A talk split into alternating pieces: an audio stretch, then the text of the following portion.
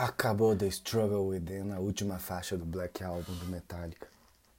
Hoje é aniversário de 29 anos do Black Album do Metallica. Você já pausou um momentinho nessa sua vida, nesses 29 anos todos, para dançar com o diabo à luz do luar escutando o Black Album do Metallica? Pois olhe, você deveria, viu? Esse disco, talvez mais do que qualquer outro, mereça uma dançadinha com o diabo. Mas calma, o diabo aqui é metafórico, tá? Não se assustem ainda. Calma, a gente se assusta mais além no decorrer dessa, desse papo. Eu vou te explicar. Mas antes disso, veja, de qualquer modo são é, uma introduçãozinha, né? São 29 anos que esse disco, que esse, esse troço me instiga e me inspira. Ele ele principalmente me fez pensar lá desde o início. Eu lembro de ter sido um dos primeiros, talvez. É, foi um dos primeiros. Na primeira vez que eu comprei uma leva de três CDs, estava incluído esse disco, o Black Album do Metallica. Na primeira vez que eu juntei meu dinheirinho e fui comprar CD para mim. Tava lá o Black Album do Metallica, era 1991. Por isso que não faz exatamente 29 anos que ele mexe comigo, talvez um pouquinho menos, 28 anos e 7 ou 10 meses, talvez, porque eu esperei esse disco ser lançado aqui no Brasil, ano que ele foi lançado, que eu fui lá, comprei, abri com encarte e dediquei um tempo para ouvi-lo. Mas são 29 anos de qualquer modo, ou quase isso, que esse troço me instiga em muitas coisas, mas pelo menos numa muito importante. Ele me abriu a cabeça de um jeito que eu ainda não sou totalmente capaz de entender direito. Mas ele abriu a minha cabeça e segue povoando o meu, o meu pensamento e as minhas dúvidas e os meus questionamentos sobre a vida até hoje, constante. Esse disco é eterno, é uma daquelas obras-primas que, como a melhor de todas as artes em qualquer nível, pintura, música, escultura, o que quer que seja, parece que é eterno, dura para sempre, você está sempre revendo, retribuindo valor e tal. Esse é um desses. O, sentido em que esse disco mexe comigo ele é profundo. E tem pelo menos dois motivos para isso. Primeiro, porque embora não tenha comprado no dia exato do lançamento na América, porque eu era um jovem ingênuo e estava no Brasil, levei um tempo para aprender. Mas também tem o fato de que eu era um guri muito novo na época, né? Eu não entendia nada sobre o que eu vou falar aqui nessa visão que eu tenho hoje desse disco que está fazendo 29 anos. Eu não sabia nada de ego, psique, nunca tinha ouvido falar de Freud a mente humana era um mistério completo para mim. Eu era um, moleque, um piá, um guri de tudo, incapacitado na compreensão de todas as questões que, com o tempo, eu fui adquirindo modos de tentar entender e eu vejo nesse disco. Mas ele marcou por isso, por ter aberto o caminho, eu lembro disso, eu não entendia nada, mas abriu o caminho para uma divagação pessoal, psicológica, psiquiátrica importante, que, que me acompanhou nesse tempo todo. E, mas ele também serviu como uma forma de eu abrir para o som, o tipo de som mesmo. Eu não era tão fã assim nessa época de rock mais pesado. Não era exatamente o que eu curtia. Eu estava numa vibe, numa pira muito mais punk, de rebeldia, crítica ao sistema e visão política e tal. Não vem muito ao caso agora, mas não era exatamente o que, que eu buscava. E no metal, eu não via tanta coisa assim naquela época. Eu via tinha preconceito um pouco e via muitas coisas diferentes do que eu aprendi a ver a partir desse disco. Ele não foi só uma atração musical para mim, ele evoluiu como uma forma de ler uma grande parte de todo o mercado, todas as coisas do rock pesado. Esse rock do mal que assusta o pessoal, pelo menos para fora, né, na carcaça, assim, o rock do heavy metal, pesadão do capeta. Isso era para mim até o Black Album visto assim como uma coisa meio do demônio, um alinhamento com o maligno, um braço dado com o capeta. E também era visto como uma coisa meio pesada, bruta demais, sabe? Eu não via as metáforas do que se dizia, até porque eu não entendia e não, não perscrutava, não ia atrás de saber o que, que as letras diziam. Mas era pesado, maligno, estranho, bruto, e eu não via metáfora, não via beleza, não via muita coisa não. Só via brutalidade até que veio o Black Album. Não quer dizer que eu não gosto das coisas antigas, nem do Metallica, nem do Heavy Metal, mas mesmo essas coisas eu vinha ressignificar depois e eu acredito que foi por muito do que eu comecei a pensar ao ouvir o Black Album. Então não tem só a pira musical, tem a pira do que despertou em pensamento de mim, em mim, do Black Album. São coisas que tem a ver com passeio nas posições que eu tenho ao longo da vida faz muito tempo já. Então me marcou profundamente. Abriu a cabeça para mais do mesmo, para expandir para o resto das coisas. É uma longuíssima jornada, está muito distante de ser finalizada, mas ela já me permite ter algum tipo de capacitação para falar um pouco dela. Isso é uma coisa interessante agora. É uma jornada super longa, está muito interessante para mim. Já expandiu para muito além, portanto, do que eu ouvi na primeira audição lá em 1991 desse disco. E hoje ela está bem, bem mais ampla eu, eu dialogo com muita arte, com muita música desse jeito agora, não como era na época. E eu vejo que por muito tempo os demônios internos e as crenças e os monstros e as imaginações e divagações sobre isso são figuras que sempre me acompanharam.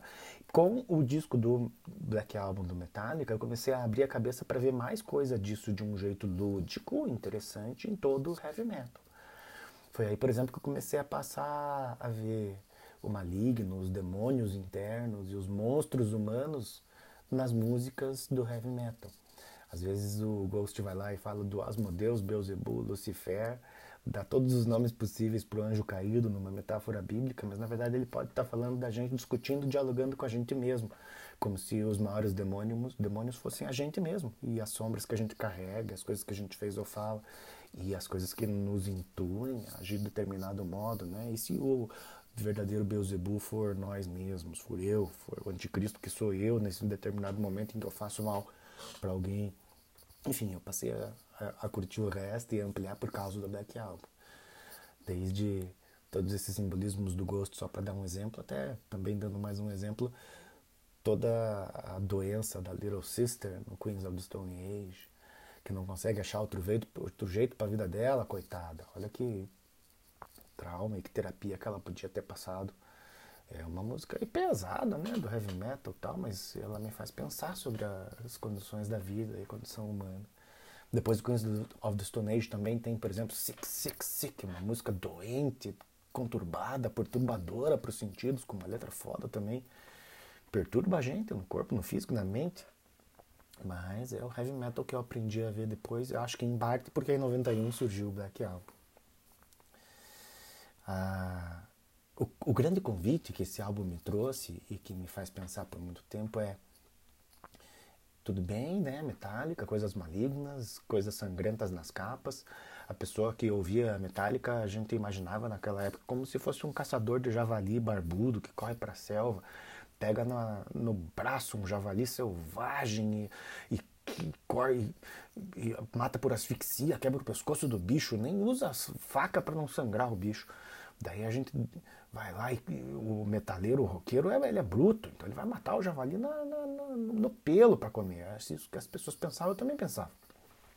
Começou a mudar por causa do Black Album. Comecei a pensar, mas calma, gente, esse, esse, esse esse ente bruto, maligno, selvagem que está falando aí nas músicas de heavy metal for a gente mesmo, né?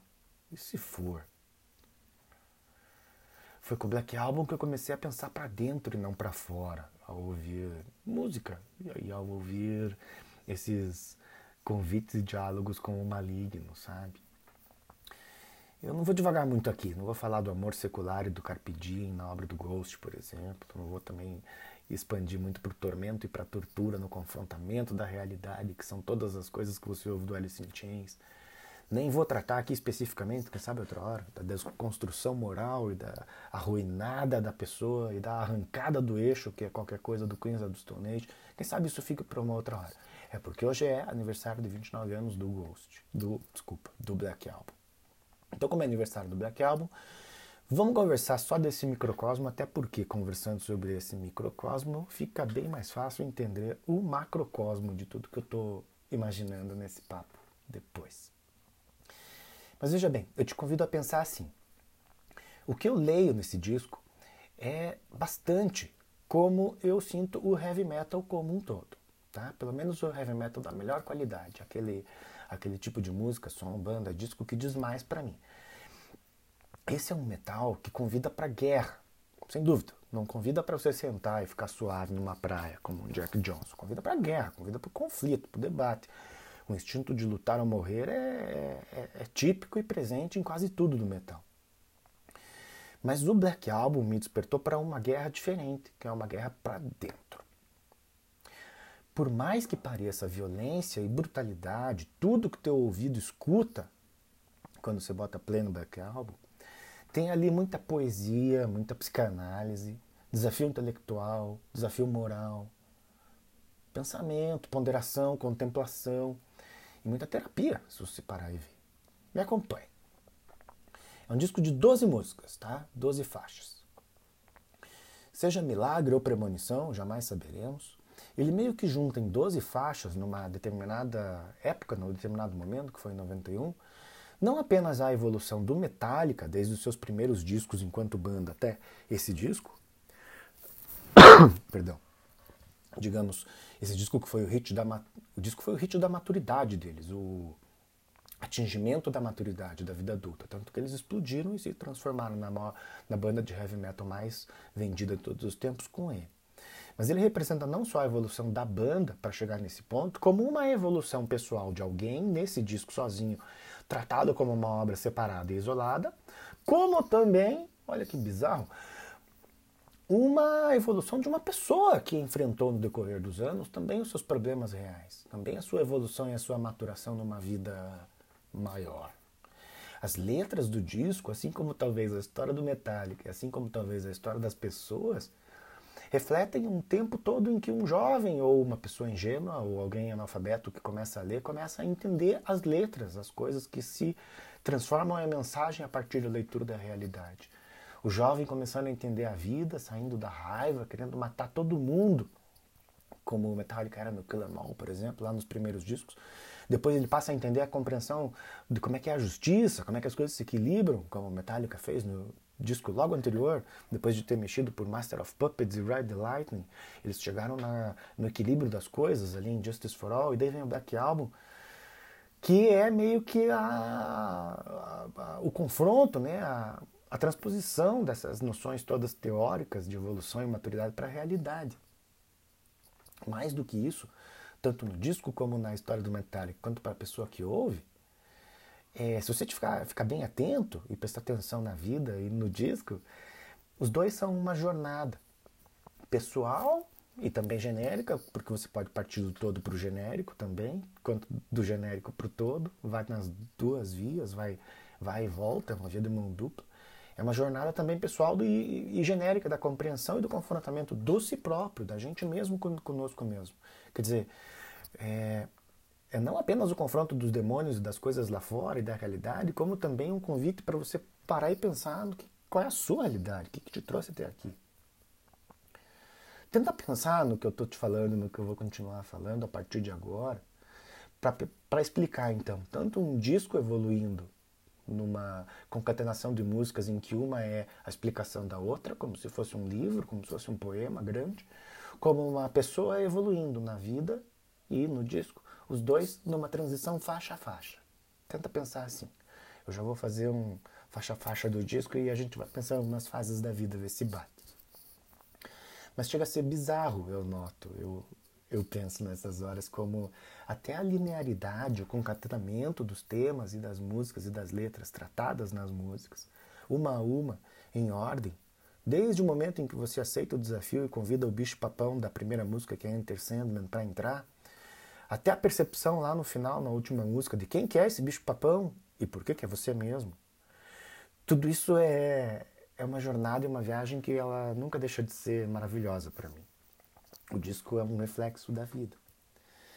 No início do processo, lá da infância primária, até quem sabe a adolescência, tem o bicho papão, então, né? Tem o homem do saco, a cuca, qualquer que seja o vilão ou o bicho papão que a criança acredita.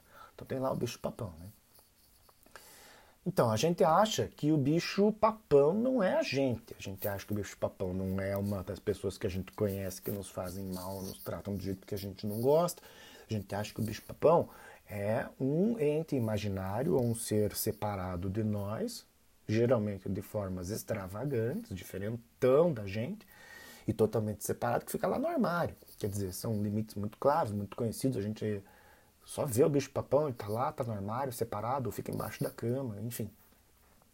Tem essa noção de separação e de dissociação total entre o bicho-papão, que são os nossos medos concentrados naquela fase da vida, e aquilo que a gente está vendo, e a perspectiva e a percepção que a gente tem da vida. A gente ainda não conhece nada dela, como é que a gente vai saber da vida ou do bicho-papão? Não sabemos nada. Daí acontece na nossa vida a escola, as relações com os coleguinhas, as coisas que a gente vai vendo na TV, os filmes, os livros, as coisas que a gente vai absorvendo, conteúdo, conhecimento. Depois, na idade adulta, vamos ficando aos poucos também cientes da distinção que vai acontecendo entre o eu e o mundo lá fora. Percebemos, compreendemos, aceitamos, de certo modo, até que o eu e o mundo são separados. Nessa segunda fase, a gente partiu para um outro lado, para uma outra perspectiva. Né? Não foi outro lado, foi uma outra posição dentro da parada toda. Mas primeiro é o momento em que nasce a autoconsciência. Depois todos nós experimentamos isso. Com a percepção, com a vivência, com o acréscimo de cultura, conhecimento e formas de ler essas realidades, as coisas vão evoluindo. O resultado natural, ele, esse resultado significando virtualmente o inevitável. Né? Ele, ele é aquilo que talvez completamente dissociado ou associado às nossas ações acaba acontecendo. Esse é o resultado natural, dependente do modo. Mas o resultado natural, tanto na pessoa lá que está passando pelas experiências da vida e saindo da adolescência para a vida do jovem adulto, quanto para o cara que está ouvindo o disco, você vai começando a nutrir aquela curiosidade, intriga e com, enfrentando esses conhecimentos até desenvolver uma coisa diferente, uma coisa que vai superar aquela posição inicial na qual você só observava algo medonho, estranho e atribuía a ele o significado de bicho-papão. Aqui você vai perceber que o mundo não está apenas separado de nós, como o bicho-papão está separado da criança. Ele também não é totalmente confiável, ele às vezes é perigoso, ele nos assusta, ele no, nos representa uma ameaça em qualquer aspecto que seja, ele é ameaçador. Tanto o disco, quanto a percepção do heavy metal, quanto o diálogo com o demônio, que é o convite dessas coisas malignas do heavy metal, quanto a vida, é assim. É o confrontamento e a percepção de que tem um bicho-papão batendo na porta e vendo o que a gente faz com ele, né? E assim a gente se concentra talvez ouvindo o disco e talvez também na vida, a gente se concentra em nós mesmos e no próprio bem-estar, a gente não entende muitas relações com esse mundo, até que vai ficando cada vez um pouquinho mais consciente da separação entre nós e o mundo, daí nasceu o ego, nasceu o primor e a prevalência do ego em algum momento.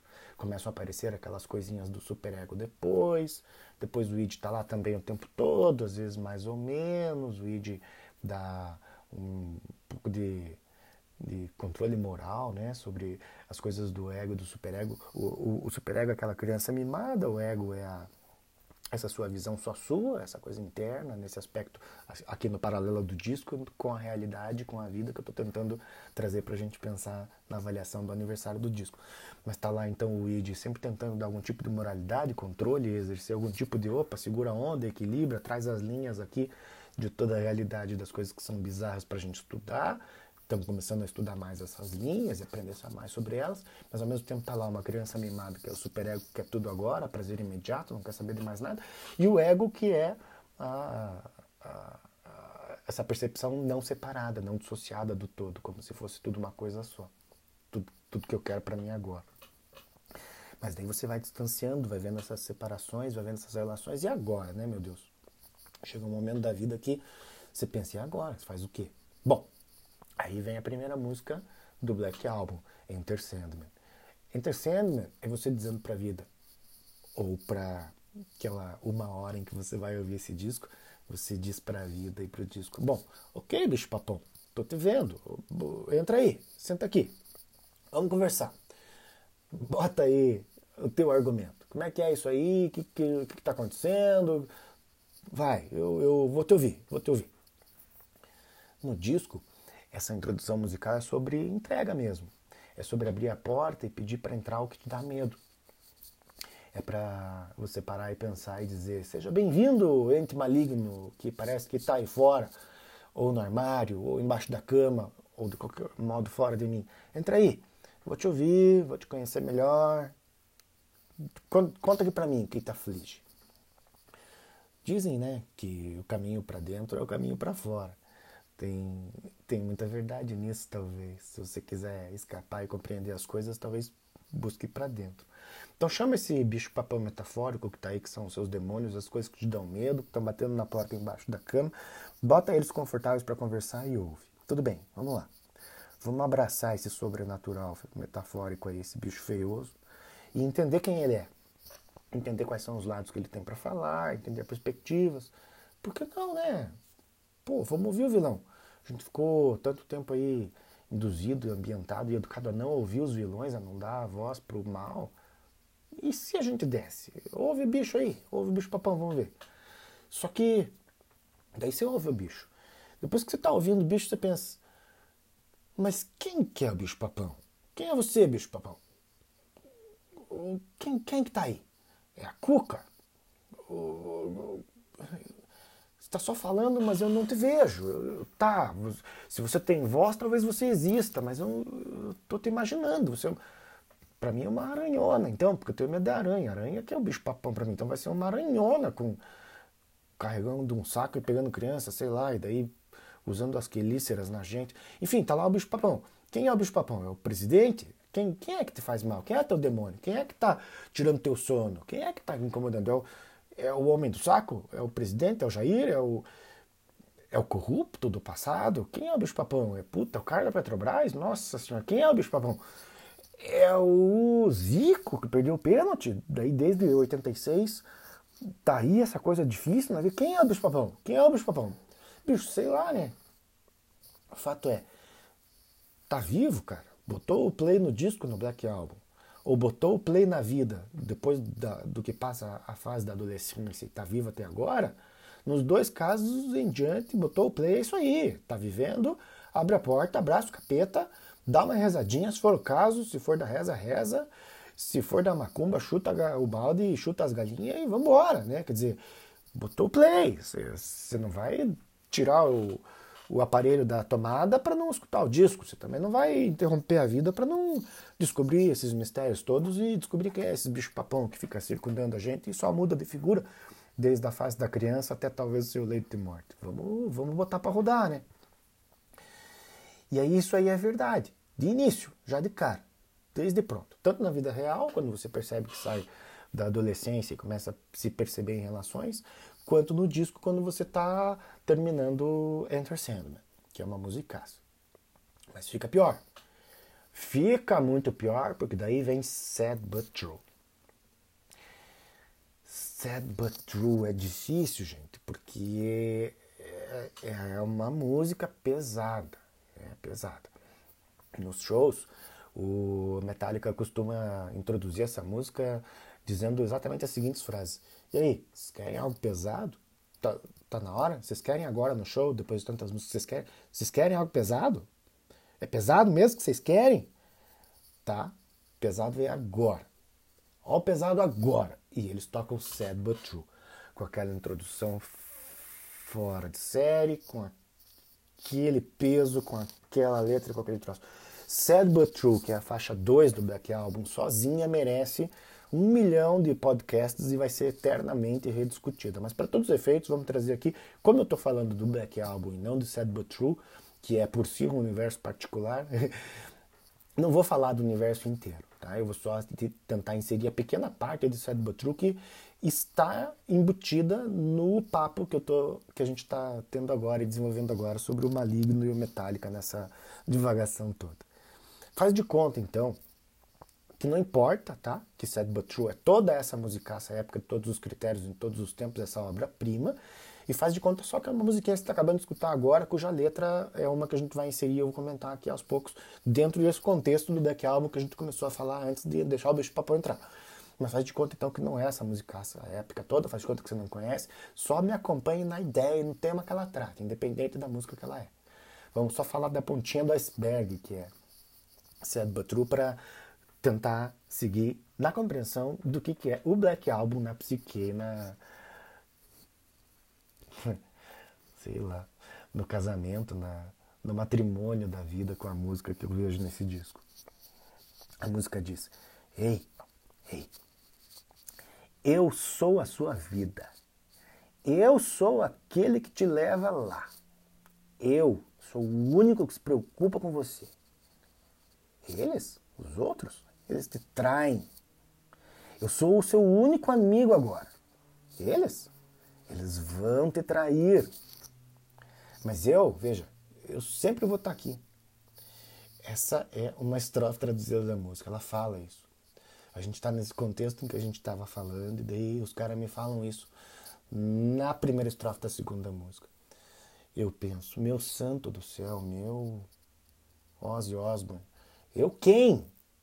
Eu sou sua vida, eu sou aquele que te leva lá, eu sou o único que se preocupa, eu sempre vou estar aqui, eles te traem. Eu quem? Eles quem? Quem tá falando com quem? Tá falando de quem?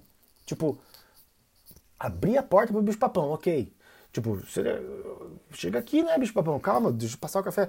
Mas, pô, você me chega gritando essas coisas na minha cara. Calma, bicho papão, calma, cara.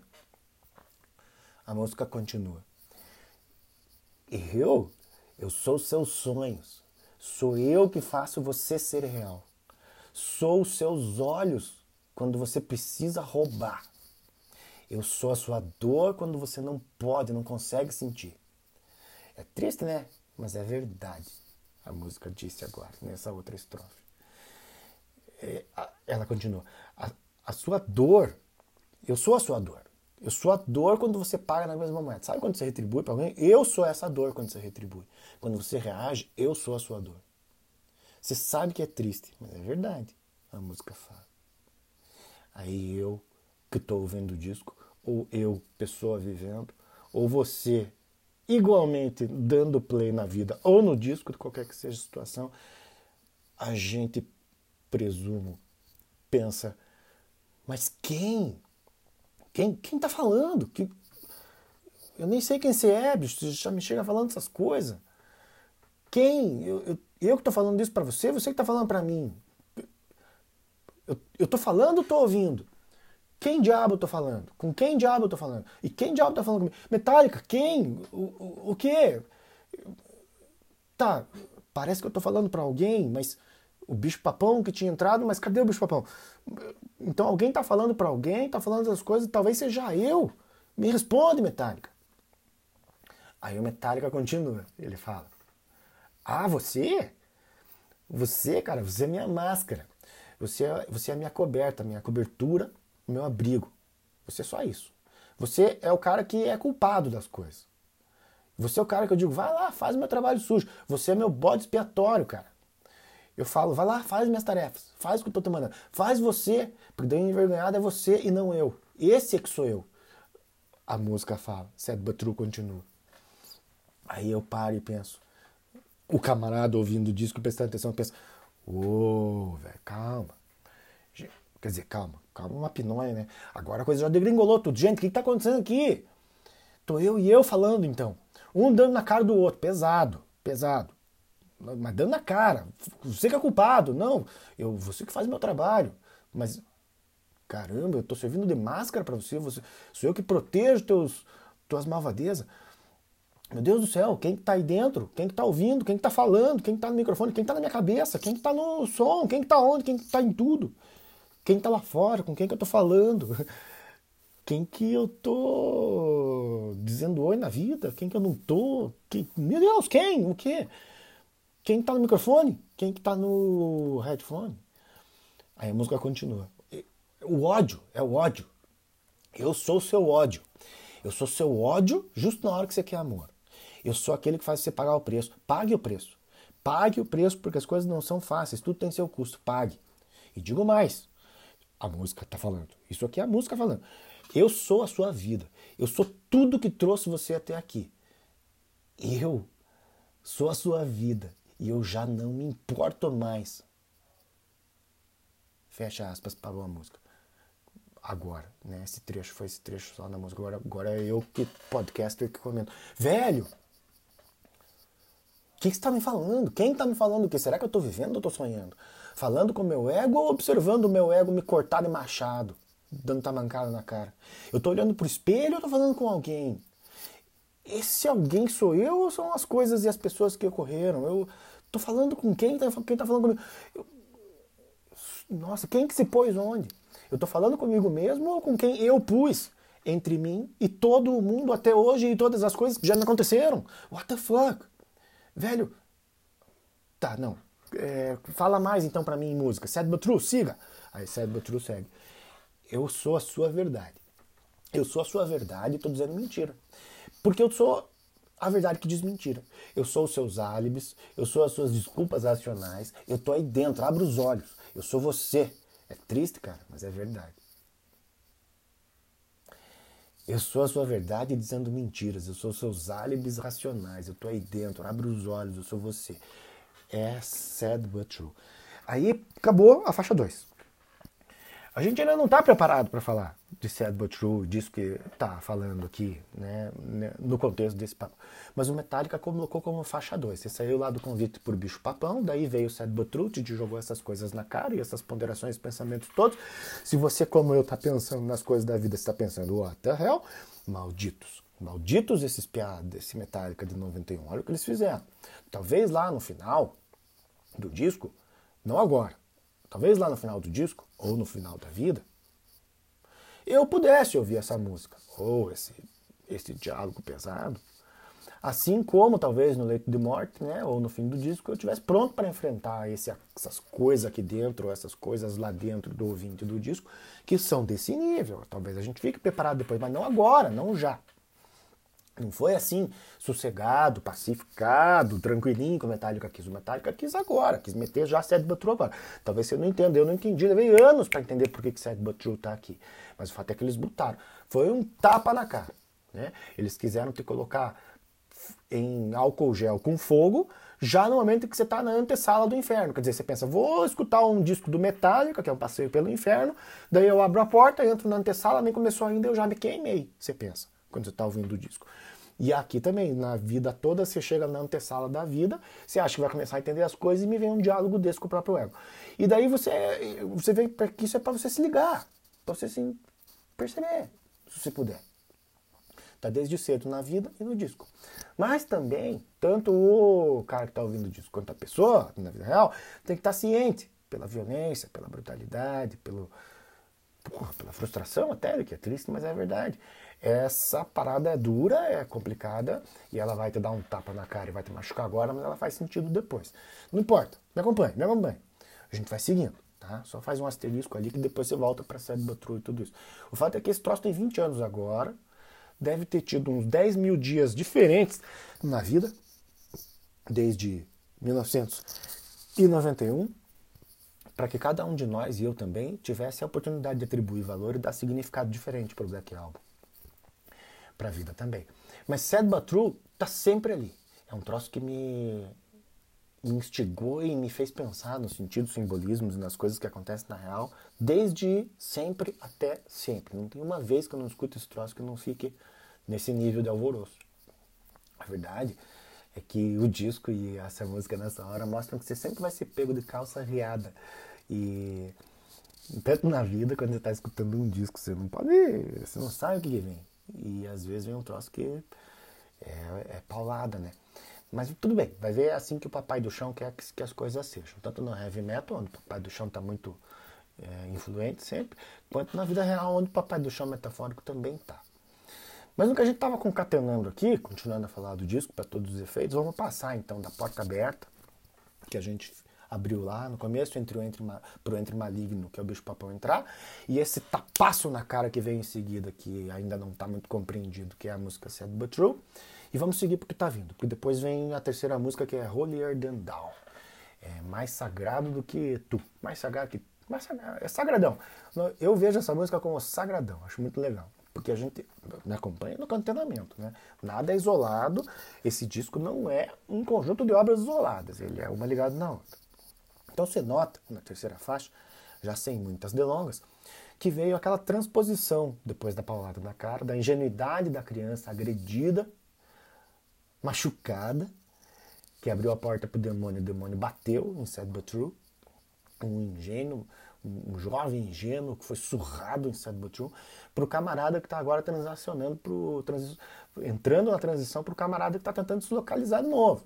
É o cara que está, opa, nossa, estava surfando, levei uma vaca, tô no meio do mar, no, cadê a superfície? Vou respirar.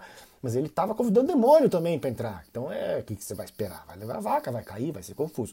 Então você está nessa fase. Entrou, chamou o demônio, tá convidou, convidou o demônio, está confuso, paulado, o demônio te deu um tapa na bunda.